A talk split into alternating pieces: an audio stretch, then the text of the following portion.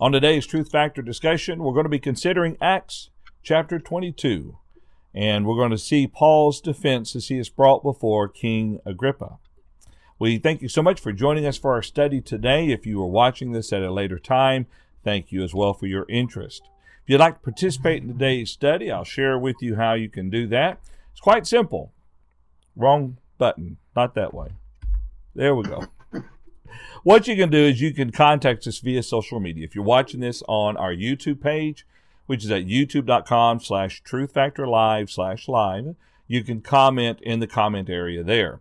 You can also follow us or watch us at facebook.com slash truthfactorlive as well. And if you're watching us, use that uh, chat area there, Facebook comments, to participate in today's study.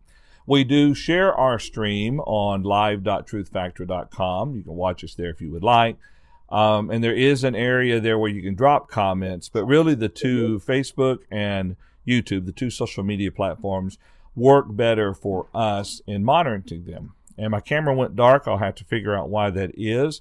So I will go ahead and throw the study then over to um, Shelton while I get this all figured out.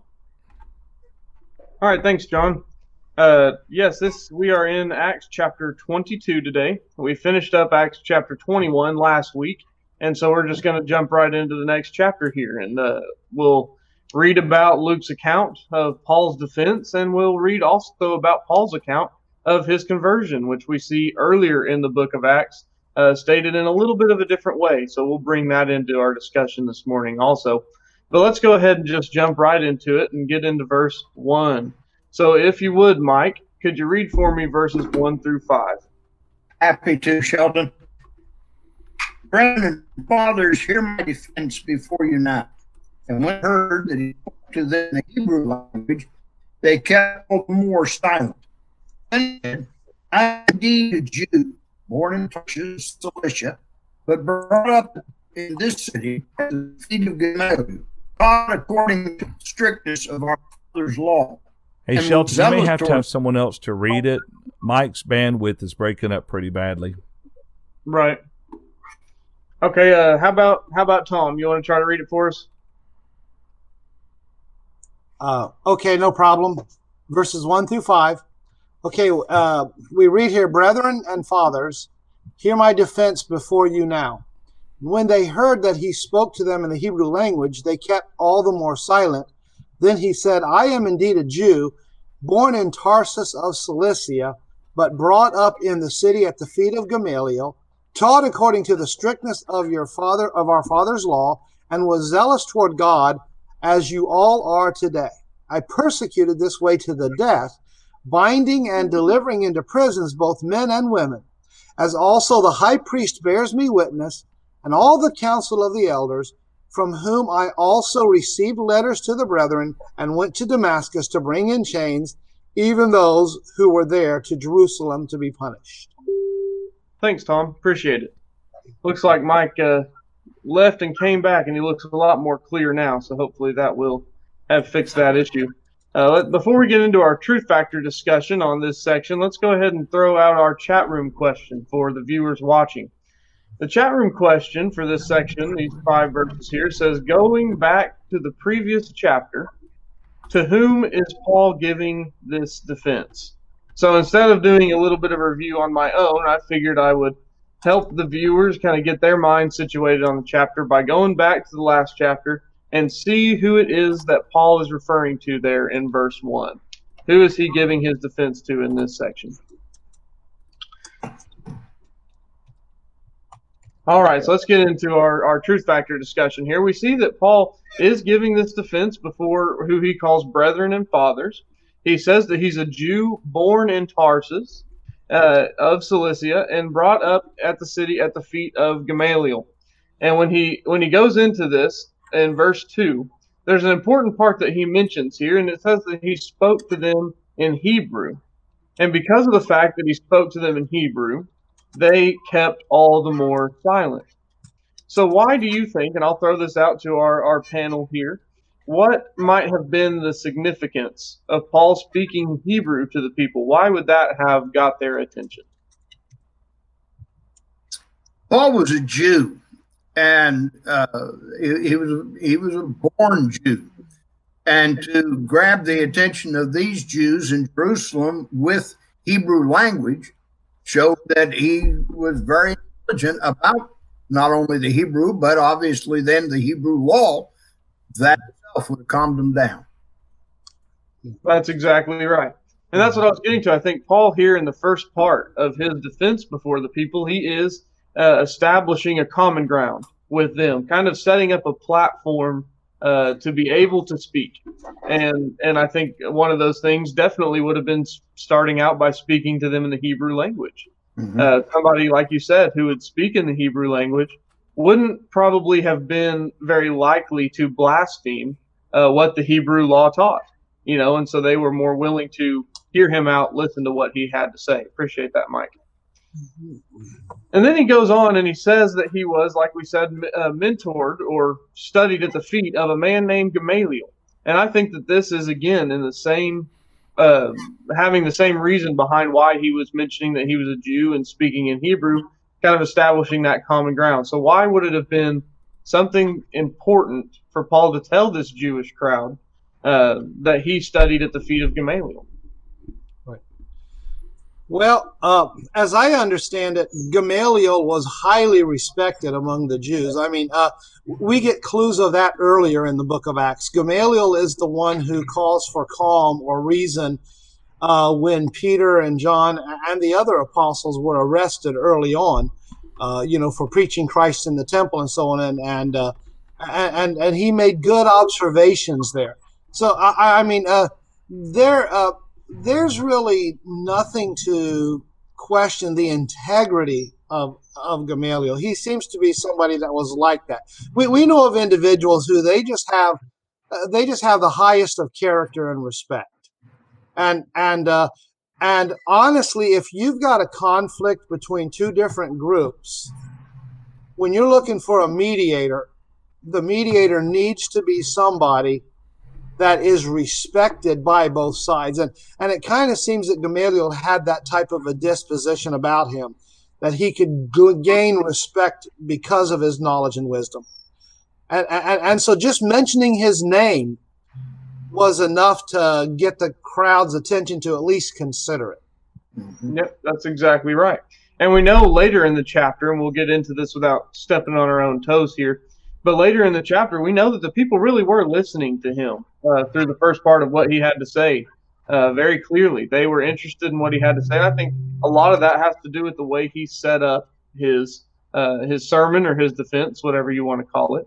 He set that common ground. It's a good lesson for us to learn. You know, I think a lot of times when we go to teach somebody or when we go to study with somebody, we want to just hop right into the argumental points. You know, we want to talk about how we disagree on this, and so let's jump into it and let's throw verses back and forth at each other. Uh, but that's not the way Paul did it. Paul established a common ground. He said, you know, I I'm a Jew. I studied at the feet of Gamaliel. I'm speaking to you in Hebrew. Uh, we aren't that different, you know. And then they were able to then say, you know what? Let's hear this guy out. Let's let's hear what he has to say and consider it. Uh, and they did that for the first part of what uh, Paul had to say until, of course, he hurts their feelings later on, and we'll get to that. But what was it that uh, Paul goes into talking about here with them after he establishes that he's a Jew? What uh, story does Paul start to tell? Well, he begins to show his uh, his conversion. Prior to that, he shows how interested in protecting the law of Moses he was. He had persecuted uh, those of what he calls this way. Well, that's the church. And uh, interesting that that's capital W, so that it brings your attention to that way, uh, mm-hmm. the, the way of Christ. But he'd persecuted these people, both men and women, even unto death. He had permission from the high priest to go into cities and bring in chains those from Jerusalem back to Damascus or any place else and put them in prison or put them to death. He persecuted the church. In another place, Paul, in writing, says he wasted it. You know, so his his comments here was, you believe that zealous in upholding the law of Moses. Here's what I did to protect the law of Moses. And then at beginning verse six, and we're not quite there yet. That's your next question. He says, I learned the hard way that wasn't what God wanted done. But he, he does, he defends what he did. Later, he would also say that he did all this in all good conscience before God. So your statement, Shelton, that uh, that he's uh, putting himself on common ground is exactly the case here, even to the point of persecution. That's right, Mike. Exactly. And and he does mention that he was zealous, you know, toward God the same way that these people were. Uh, even though he was not doing what he was supposed to be, which we'll see in the next section, and, and we've already seen in the book of Acts, Paul is again uh, just restating things that have already happened. Uh, this well, is not happening let, right let's now. set the key for your thought, uh, for your truth factor thought here. I'll not give it, but I'll set the key. Mm-hmm. Paul was convinced he was exactly right while uh, defending the law of Moses. These Jews in Jerusalem believe that they are exactly right to defend Moses and the law. Well, it's all right to stand convicted and convinced that you're right. What are you going to do when you're proven wrong? Right. And that, that's exactly exactly the point that we're, we're looking to in this section. He was zealous toward God the same way they were. He's showing the people I was exactly the same person as you are right now. I was zealous about the old law, even to the point of persecuting the church. And he says that's the very reason he was on the road to Damascus in the first place, mm-hmm. was carrying letters of persecution to arrest those who were of the way, those who were Christians. Mm-hmm. And uh, and so the truth factor point for this section is that even though you know our hearts might be in the right place, even though we might be zealous, even though we might be doing what we think is right in clean conscience, if our knowledge is not correct, and then therefore our zeal is directed in the wrong way, we can be wrong and there needs to be a change. And that's what Paul is telling these people. You're zealous, you love God, you are trying to do what's right, but your knowledge is in the wrong place, and therefore you're directing that uh, that zeal, you're directing that passion in the wrong way, and uh, and you need to redirect it. And and that's a good lesson for us today too. Make sure that we aren't so focused on our zeal for God that we lose track of the knowledge that He wants us to have that zeal for. Both are very necessary. One without the other is is just pointless. So let's go ahead and uh, return to the to the chat room. Do we have any answers there about about who Paul is giving this defense to? Yes, Gregor. Um, the question was going back to the previous chapter. To whom is Paul giving his defense. Gregor says the Jews in Jerusalem. He had been in the temple earlier. That's right. Yep, that's right. And uh, specifically, it was a mob. You know, this was an angry mob uh, that he was talking to, and so he kind of gets their attention, and then they become all the more silent. You know, in the beginning of the chapter. But he's right. He's talking to a Jewish crowd. He was in the temple earlier, uh, and and of course, they probably would have known who Paul was. You know, they would have known him to be a persecutor of the church and, and things of that way. So um, it wasn't that this is the first they've probably heard of this man named Saul. Uh, so, so yes, he's talking to that Jewish crowd there. So let's move on into our next section here, into verse six. I'll go ahead and read this one myself, verse six through uh, verse sixteen here. I'm out of the New King James. That's where we'll be studying out of this morning. It says, Now it happened as I journeyed and came near Damascus at about noon, suddenly a great light from heaven shone around me. And I fell to the ground and heard a voice saying to me, Saul, Saul, why are you why are you persecuting me? So I answered, Who are you, Lord? And he said to me, I am Jesus of Nazareth, whom you are persecuting. And those who were with me indeed saw the light and were afraid, but they did not hear the voice of him who spoke to me. So I said, What shall I do, Lord? And the Lord said to me, Arise and go into Damascus, and there you will be told all things which are appointed for you to do. And since I could not see for the glory of that light, being led by the hand of those who were with me, I came into Damascus. Then a certain Ananias, a devout man according to the law, having a good testimony with all the Jews who dwelt there, came to me. And he stood and said to me, Brother Saul, receive your sight. And at that same hour I looked up at him. Then he said, The God of our fathers has chosen you, so that you should know his will and see the just one, and hear the voice of his mouth. For you will be his witness to all men of what you have seen and heard. And now, why are you waiting? Arise and be baptized and wash away your sins, calling on the name of the Lord. This is going to be our, our most lengthy section of Scripture we're going to go over this morning, but I believe it has quite a bit of, uh, of meat in it for us to look at and for us to discuss. Kind of the, the meat of the whole chapter here. Let's go ahead and throw out our chat room question so that they can uh, go ahead and get started on figuring that out. It says, Why might Paul have called the voice of the Lord, or had called the voice Lord before knowing who it was? Right? That's what he says there. Uh, he says, Who are you, Lord? So why would he have said that? Why would he have called him Lord without knowing who he was? So let's go ahead and get into our, our truth factor discussion on this section. He's going to Damascus, of course, like he said in verse 5 there. He's going, uh, carrying these letters to persecute the church. And then what happened? You want to go ahead and describe what initially happened there, Tom?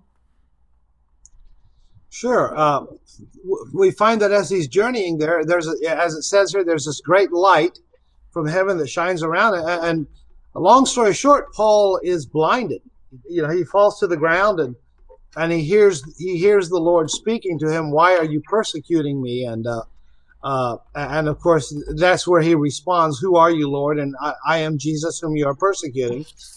Uh, and so that's what happens to him on this occasion. He's blinded and and he hears the Lord speak something in such a way that while those who were with him knew something was being said, they didn't know exactly what was being said. So. That's right. And why might it have been there, if you want to answer this, or throw it out to anybody else? Why might it have been important that none of the people with Paul could have heard that voice, but Paul was the only one there that actually heard what the Lord was saying to him. Uh, well, uh, I ahead, think message, I think the message had to do with uh, uh, with Paul going to the Gentiles and so on. And there, and remember, you got a hostile crowd here. You know, uh, uh, Paul has hostile people with him, or people that are hostile to Christianity. Uh, what's to say uh, that they would have been converted on this occasion like Paul was? So, so there were just some things personally and directly directed to Paul as opposed to everybody else. But but under but we need to understand that they heard something. They just didn't hear the message, I believe. And Mike, now, uh, did you want to say something? At, at another place, Paul records that they had heard a voice but saw no man. There's an echo going on. Um, it simply means that there was something audible that they couldn't understand. Uh, the Lord wasn't speaking to them, He was speaking to Paul. And so for Paul to respond, Who art thou, Lord? He, he may not have known, uh, but respected the voice. Or who art thou, Lord? knowing that it was a voice where no man was seen, and yet asking Paul, What are you doing? So Paul had a great respect for this voice, had a great respect for the light that obviously blinded him. And yet these men are affected by the same thing because that light evidently was tremendously bright. Something was audible, but they couldn't understand it. And somehow, some way, Paul convinced them take me into Damascus to the street called Straight. It's the only way they would have known where to take him. And so they did. And the next three days and three nights, Paul is found praying. This had an incredible effect upon Saul of Tarsus. And when Ananias comes to him, it had an incredible effect upon Ananias as well. In Acts chapter, uh, what is it, chapter 8, I believe, trying to think where where this first takes place, where we first read about it. And chapter nine. Yep. Chapter nine. He was he was a little reluctant to go to Paul. Uh, he'd heard many things about him, and the Lord says, "You go. He's chosen vessel to me." So we find now two examples: one Ananias being a Christian, Saul of Tarsus not being a Christian, but both these souls being emphatically obedient to the voice. That's a good lesson for us to learn now. God speaks, we shut up and listen and obey. That's a great answer, Mike. Great point there on that. Hey, uh, and that's kind of what. Yes. Let me jump in real quick. Um, the ESV Go ahead. Mhm. does render it a little bit differently in that it says, um, Now those who are with me in verse 9 saw the light but did not understand the voice of the one who was speaking. And the little bitty footnote, I don't know if you can see it on the screen there, or hear with understanding would be another reading for that. Yeah. Just whatever that's worth there. They couldn't interpret it, and that that makes sense there. Okay, yeah, and then we kind of covered the next uh, few points on our outline here, talking about how uh, they could not hear the voice. One thing I wanted to mention, or or couldn't understand the voice there, being what here is talking about. Uh, and in verse 14, when Ananias is with Paul in this account, and Paul's talking about that, he says, "The God of our fathers has chosen you, that you should know His will and see the just one and hear the voice of His mouth." Uh, and so I, I believe that Ananias's point to Paul here is that you were the one that he chose to hear this. You were the one that he chose uh, to be his witness and, and things of that nature. So it's Correct. it's uh, specifically talking to Paul in this case, directly the Lord to Paul. But yes, the others with him, of course, were affected by that great. Uh, Shelton, as, as a passing as a passing note to this, some years ago, I was studying with a young man who said, "Why doesn't Christ convert us the same way that He did Saul of Tarsus and get our attention by blinding us and all?" And I reasoned with him that He essentially does that, just not physically. Our eyes are already blinded by sin, according to Paul to the Corinthians. And what God is doing is enlightening us. We just got to pay attention to it. that's right. The, the, the times of such miracles as this have long ago ended. By the same token, the effectiveness of God's voice has not ended. In Hebrews chapter 2, Paul said we need to give the more earnest heed to the things which we've heard, lest at any time we let them slip. Even the alien sinner needs to listen up and pay attention to these things. Yeah, very good point, Mike. Very good point. So we're looking now at uh, Ananias. He says to Saul uh, that he's going to uh, arise and go into Damascus. Of course, he's blind, so the people with him have to carry him into Damascus or lead him to the street called Straight.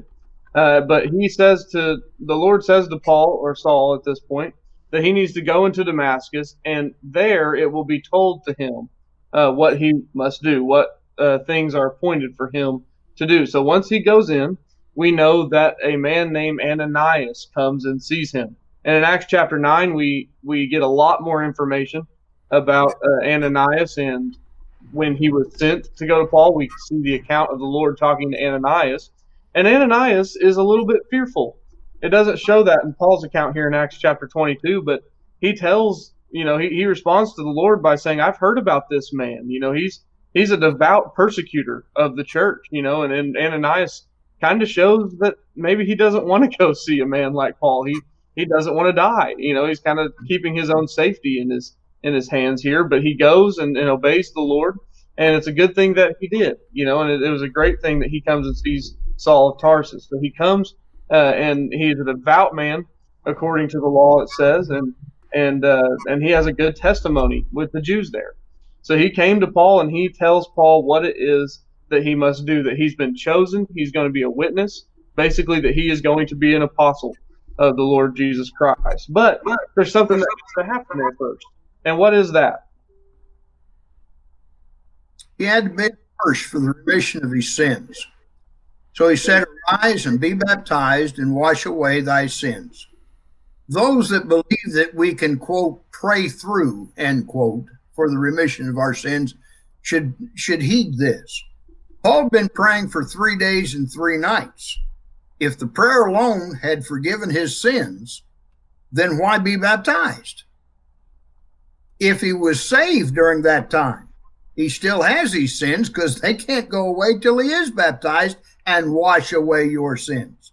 So all Paul did for three days and for three nights was confess his errors, and beg God for whatever was contained in those prayers. We don't know; the prayers aren't recorded, but we do know that at the end of three days and three nights, he was commanded to be baptized. He says to King Agrippa later, "I wasn't disobedient to that heavenly vision." So he rose, he was baptized, calling on the name of the Lord, And then the rest is, is, as we say, the rest of it's history. He immediately starts serving God and it, with the same zeal, the same love and affection with which he had, see, uh, had zealously served God in error. Now he's going to start serving God in righteousness. That's right. And the God that he was serving had not changed. His That's zeal exactly for right. that God did not change. And we That's can exactly see sometimes when people are in error, but we know that they, you know, or they put on a persona as though they love the Lord and they're going to do what he wants them to do no matter what. But then when we start to study scripture with them or scripture starts to be presented to them in a way that disagrees uh, with the way they see it, then they kind of close an ear. And that's exactly what the people here are going to do in this crowd eventually to Paul. They're going to hear something they don't agree with and that they don't like, and then they're going to close their ear to them. That shows the difference between somebody like that and somebody like Paul, who was willing to accept his wrongdoings and mm-hmm. understand that he needed to change. That was a man whose heart was right with God. And Absolutely. I think that the Lord knew that. And that was one of the reasons why Paul was chosen to be an apostle was because of his great zeal for God.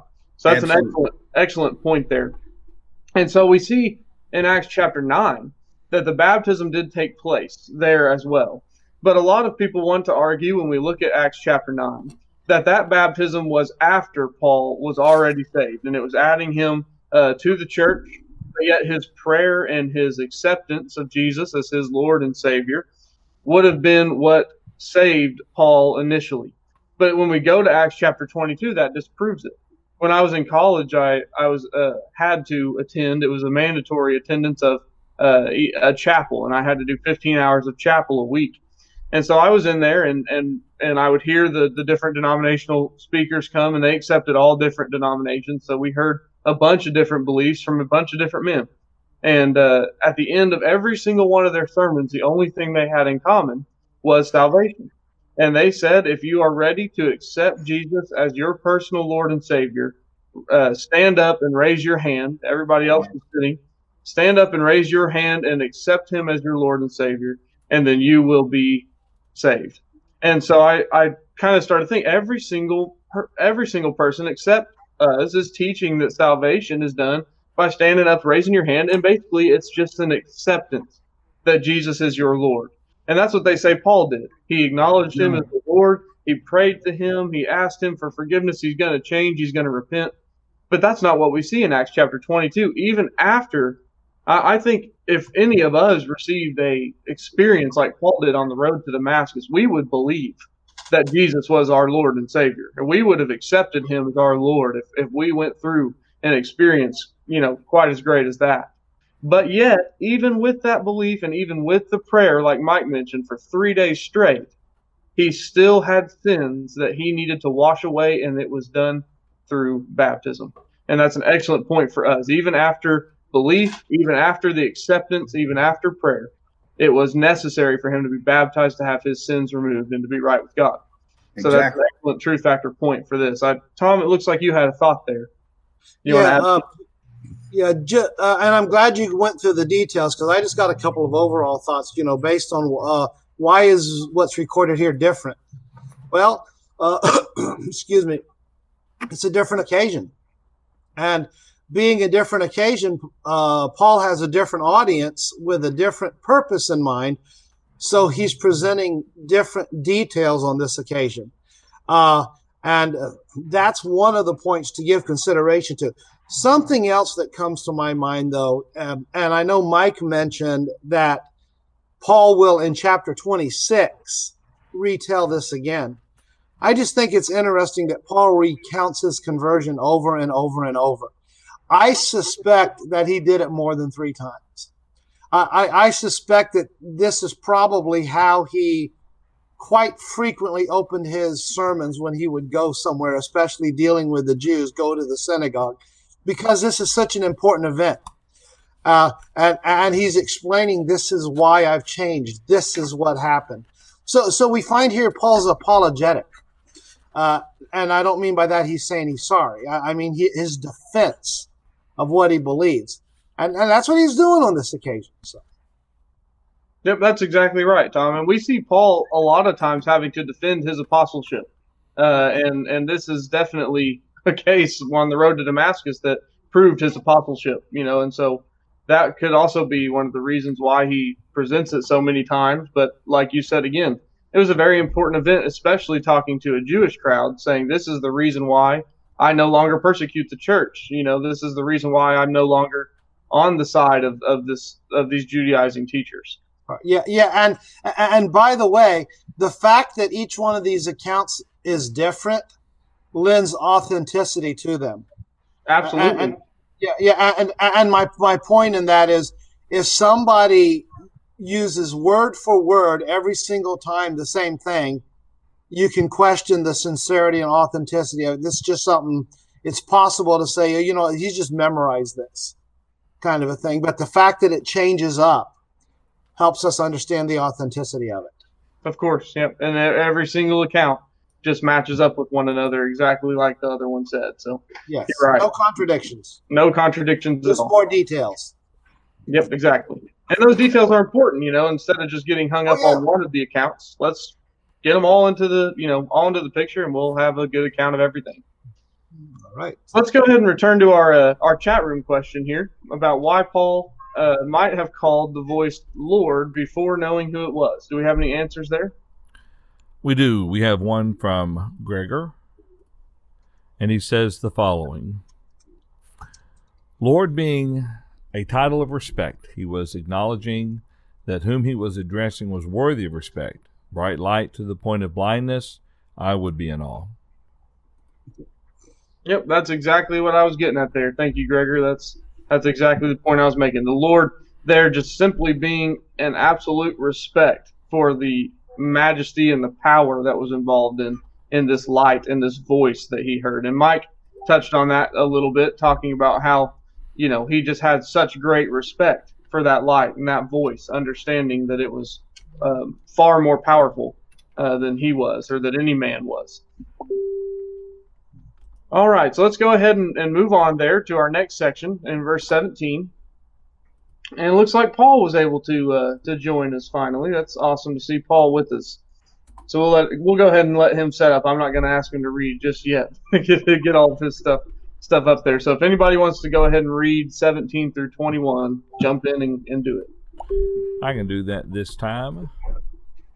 17 through 21. Yes. All right. He says, Now it happened when I returned to Jerusalem and was praying in the temple that I was in a trance, and I saw him saying to me, Make haste and get out of Jerusalem quickly, for they will not receive your testimony concerning me. So I said, Lord, they know that in every synagogue I imprisoned and beat those who believe on you.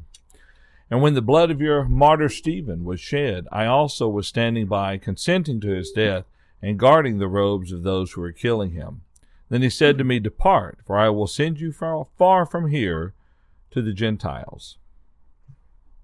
Thanks, John. Let's go ahead and get our chat room question up for this section. The chat room question I chose was why was it unwise for Paul to stay in Jerusalem to teach? We know that the Lord instructs him to make haste and get out of Jerusalem very quickly. So why would it have been unwise for him to stay there and and and teach to the to the Christians there in Jerusalem? All right, so this section here gets into a little bit. You know, the Lord is instructing him now on what he must do. You know, we we know that he told him to go into Damascus, and it will be told uh, which things were appointed for him to do. One of those things, of course, was uh, fulfilled by Ananias coming to him and and having his sins washed away from him. But then he gets further instruction from the Lord on what he is to do and where he is to go. And so he also kind of gets in in this section to his persecutions. And and this kind of gets to our chat room question about the reasons why it would have been unwise. But we'll go ahead and talk about that anyways. Does anybody want to kind of briefly explain uh, Paul's different persecutions that he uh, states here in this section?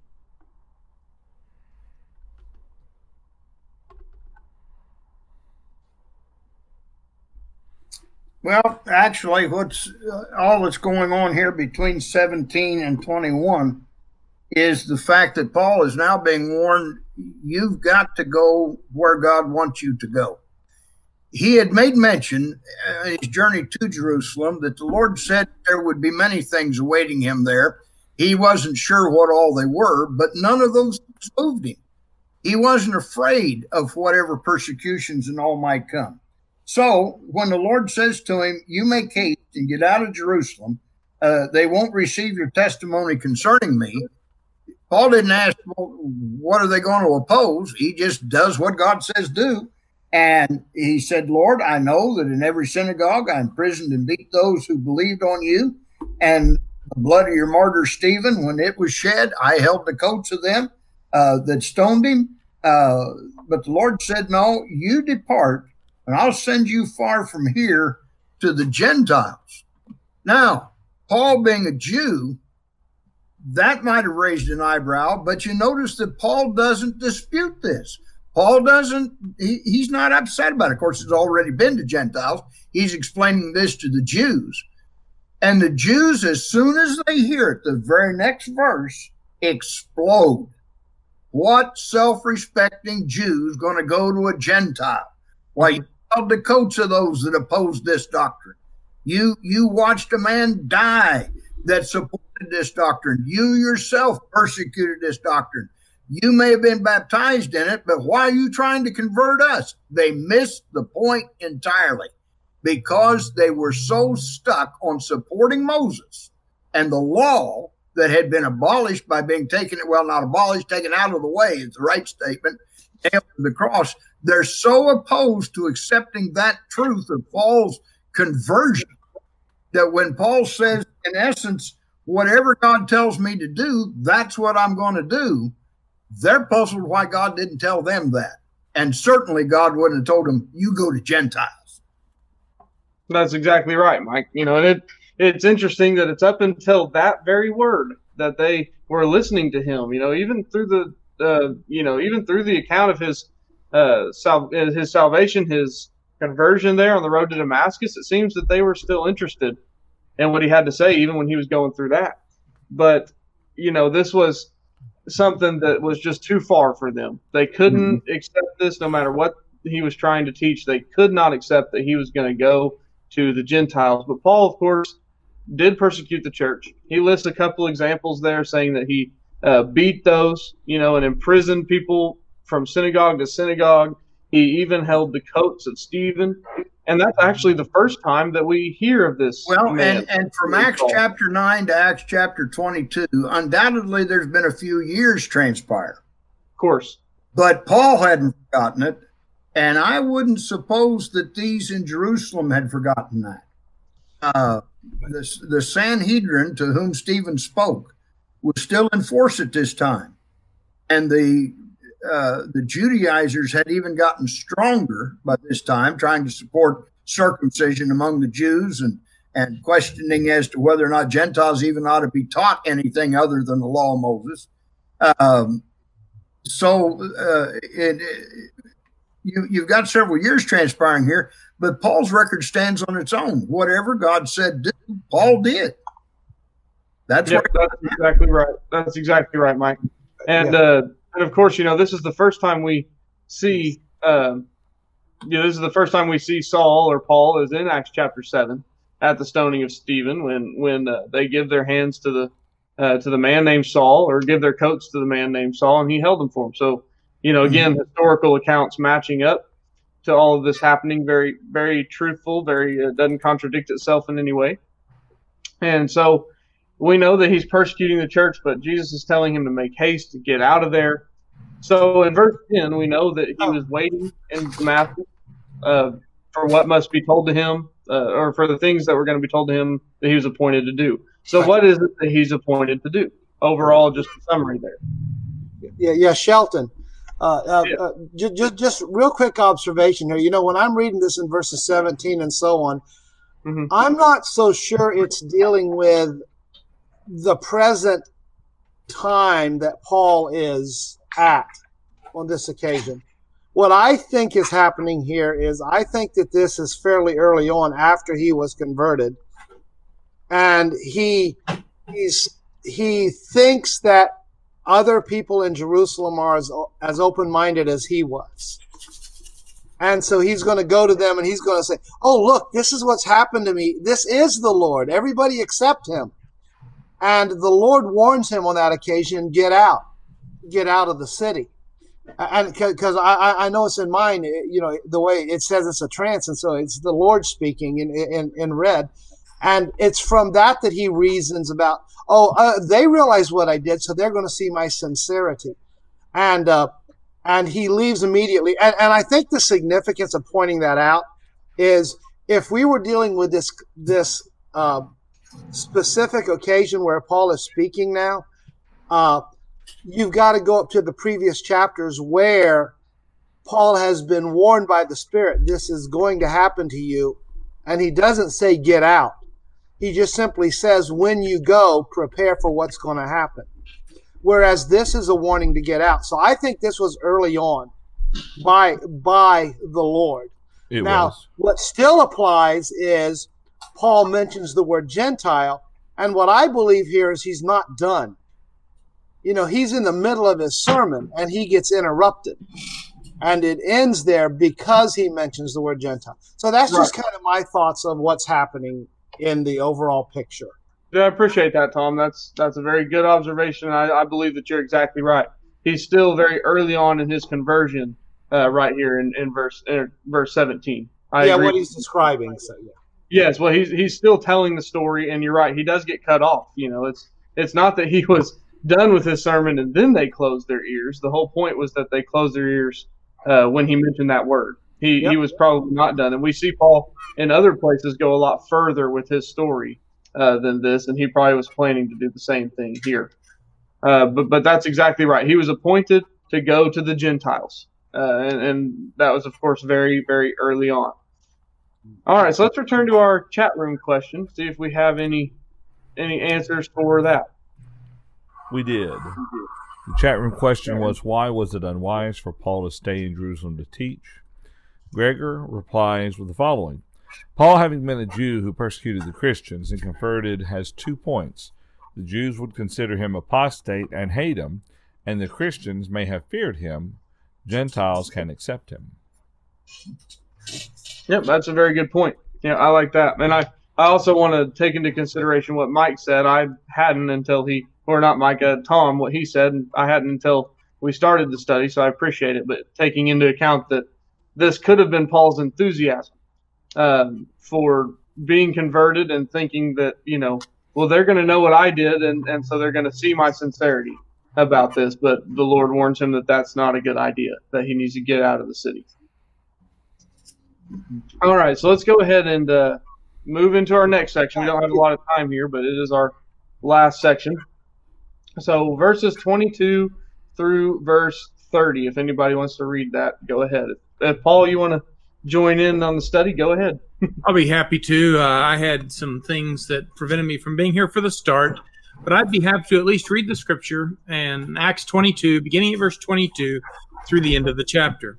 It says here, And they gave him audience unto this word, and they lifted up their voice and said, Away with such a fellow from the earth, for it is not fit that he should live.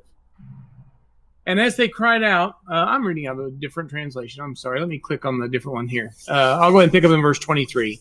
This is where Paul says, I, no, it went there. I should have just, should have just stayed away. Uh, verse 23 says, Then as they cried out and tore off their clothes and threw dust into the air, the commander ordered him to be brought into the barracks and said that he should be examined under scourging so that he might know why they shouted so against him. And as they bound him with thongs, Paul said to the centurion who stood by, Is it lawful for you to scourge a man who is a Roman and uncondemned? When the centurion heard that, he went and told the commander, saying, Take care what you do, for this man is a Roman. And then the commander came and said to him, Tell me, are you a Roman? He said, Yes. The commander answered, With a large sum I obtained this citizenship. And Paul said, But I was born a citizen. Then immediately those who were about to examine him withdrew from him, and the commander was also afraid after he found out that he was a Roman because he had bound him. The next day, because he wanted to know for certain why he was accused by the Jews, he released him from his bonds and commanded the chief priests and all their council to appear and pro- brought, excuse me, brought Paul down and set him before them. Thank you, Paul. Appreciate it. All right, so we uh, don't have too much time here to go over this section. There's a lot here that we that we could go over, but we'll briefly kind of go through it here. We understand that uh, that the people got really mad at Paul for saying that he was going to go to the Gentiles. Mike talked on this a little bit, and it's exactly right. They shut their ears. They didn't want to hear it anymore. But it was more than that. They even thought that he was worthy to die for what he said. They they, they thought him as a blasphemer and and said he is not even fit to live. So they tore their clothes. They're very angry. They're very upset. And so, of course, the commander is going to get involved. Right now, you have an angry mob, uh, and, and, the commander's job would have been to make sure that this stuff doesn't develop into something worse. Uh, so the commander takes Paul, and he says that he is going to be ordered uh, to a scourging. Right, and then the scourging is basically kind of a, it's it's a beating. You know, they're going to beat him so that they so that he understands what he has done wrong. So they bound him in these thongs or, or these leather straps is what they were.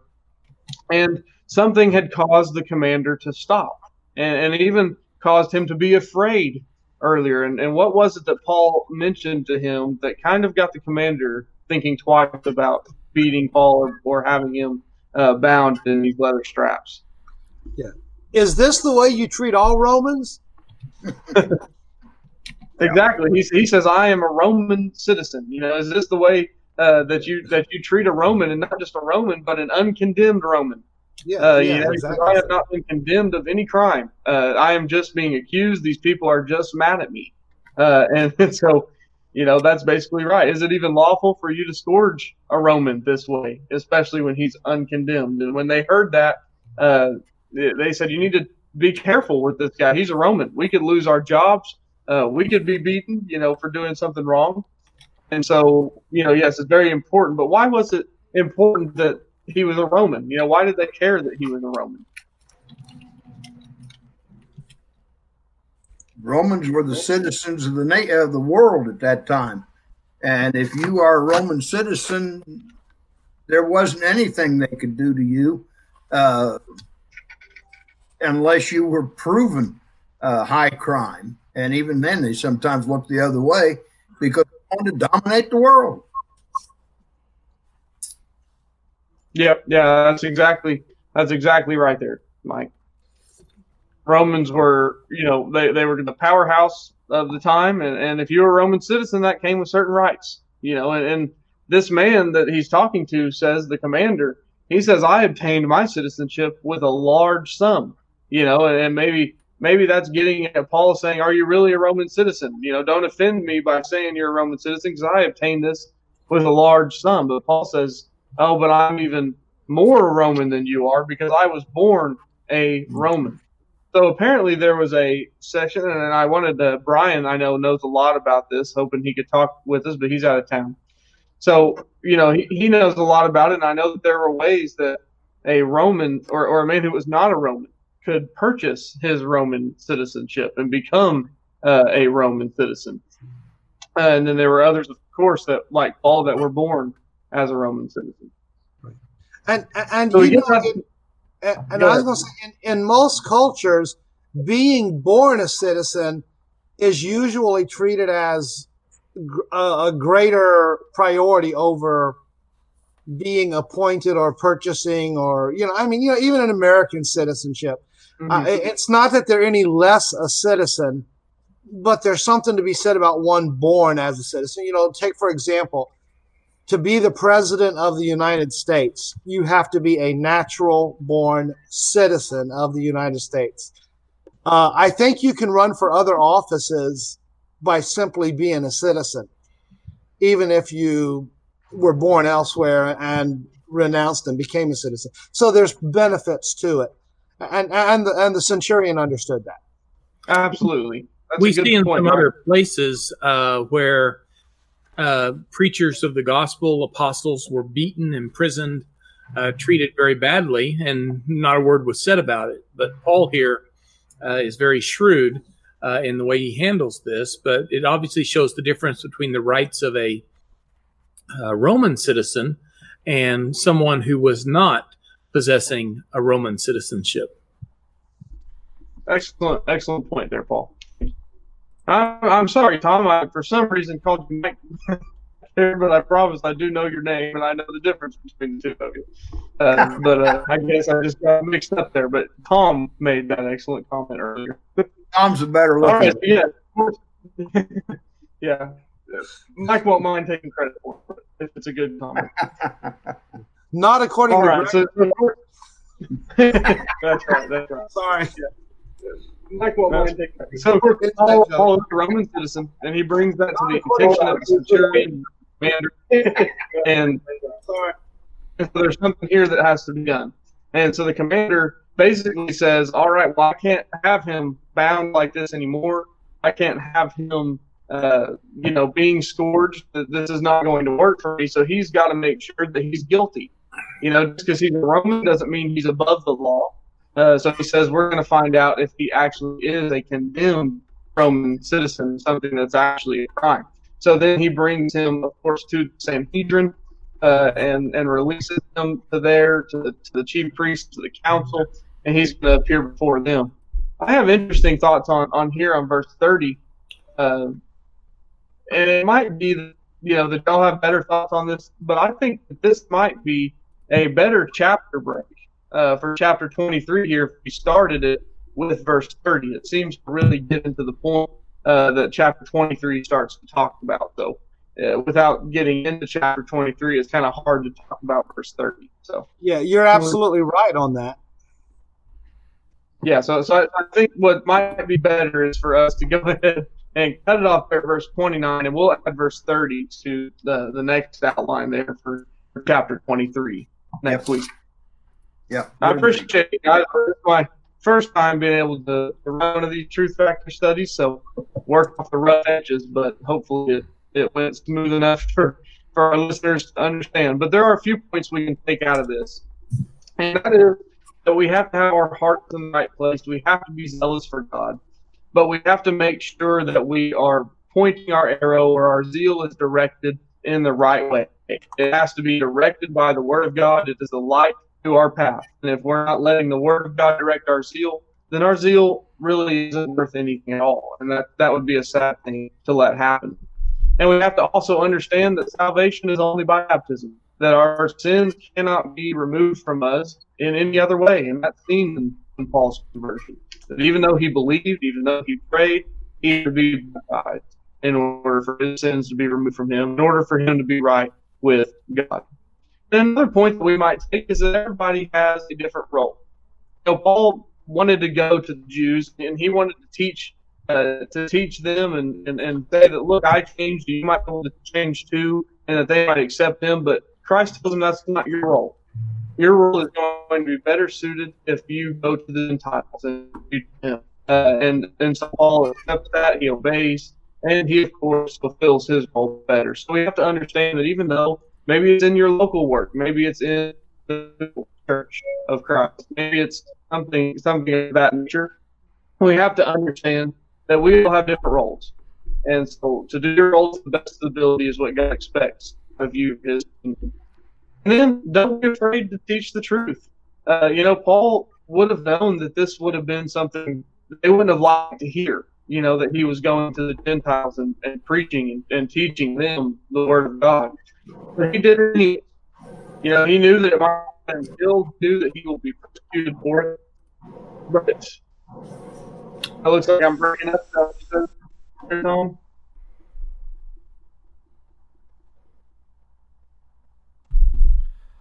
Well, I wonder if Shelton's done. well, it looks like I'm having issues. I guess you can't hear me. Okay. Well, I can hear you through the wall, but you stopped talking, so that's why I wondered if you were done. Okay, well, I, I was. Uh, if you can hear me through the wall, then I wasn't done talking, but apparently my computer told me to shut up. Well, let me go ahead. Uh, I'm going to jump in here Go now. and close it out. All right. Um, well, I'm not sure what has happened. Um, our, if, if I look crystal clear on the live stream, then um, I'm going to assume that there's something up either with Shelton's computer now or Hangout. Um, we we've had some of the guys off and on have looked a bit flaky, kind of um, you know distorted a little bit, and um, so I don't know. It, it, I'm going to say it could be Hangouts. And so we Hangouts is eventually going away. It's still you know, eventually be going away. At least that's the word anyway. So I'd like to thank you so much for joining us, and we'll kind of get the situation figured out. I'd like to thank Shelton for leading the study. This was his first time, and he did a fine job with it, and I appreciate it very much. Appreciate you joining us for our study today. If you have any questions or comments, please don't hesitate to leave them in the comment area or email them to us at questions at truthfactorlive.com. That's questions plural at truthfactorlive.com. If everything goes according to plan, we will continue our studies next week and we'll be in chapter 23. We'll pick up the odd chapter break at 22, verse 30, but we'll be looking at chapter 23. Thank you so much, and that'll be next Wednesday at 11 o'clock a.m. Central Time. If you're in the Eastern time zone, that will be at noon. 9 a.m. Pacific time.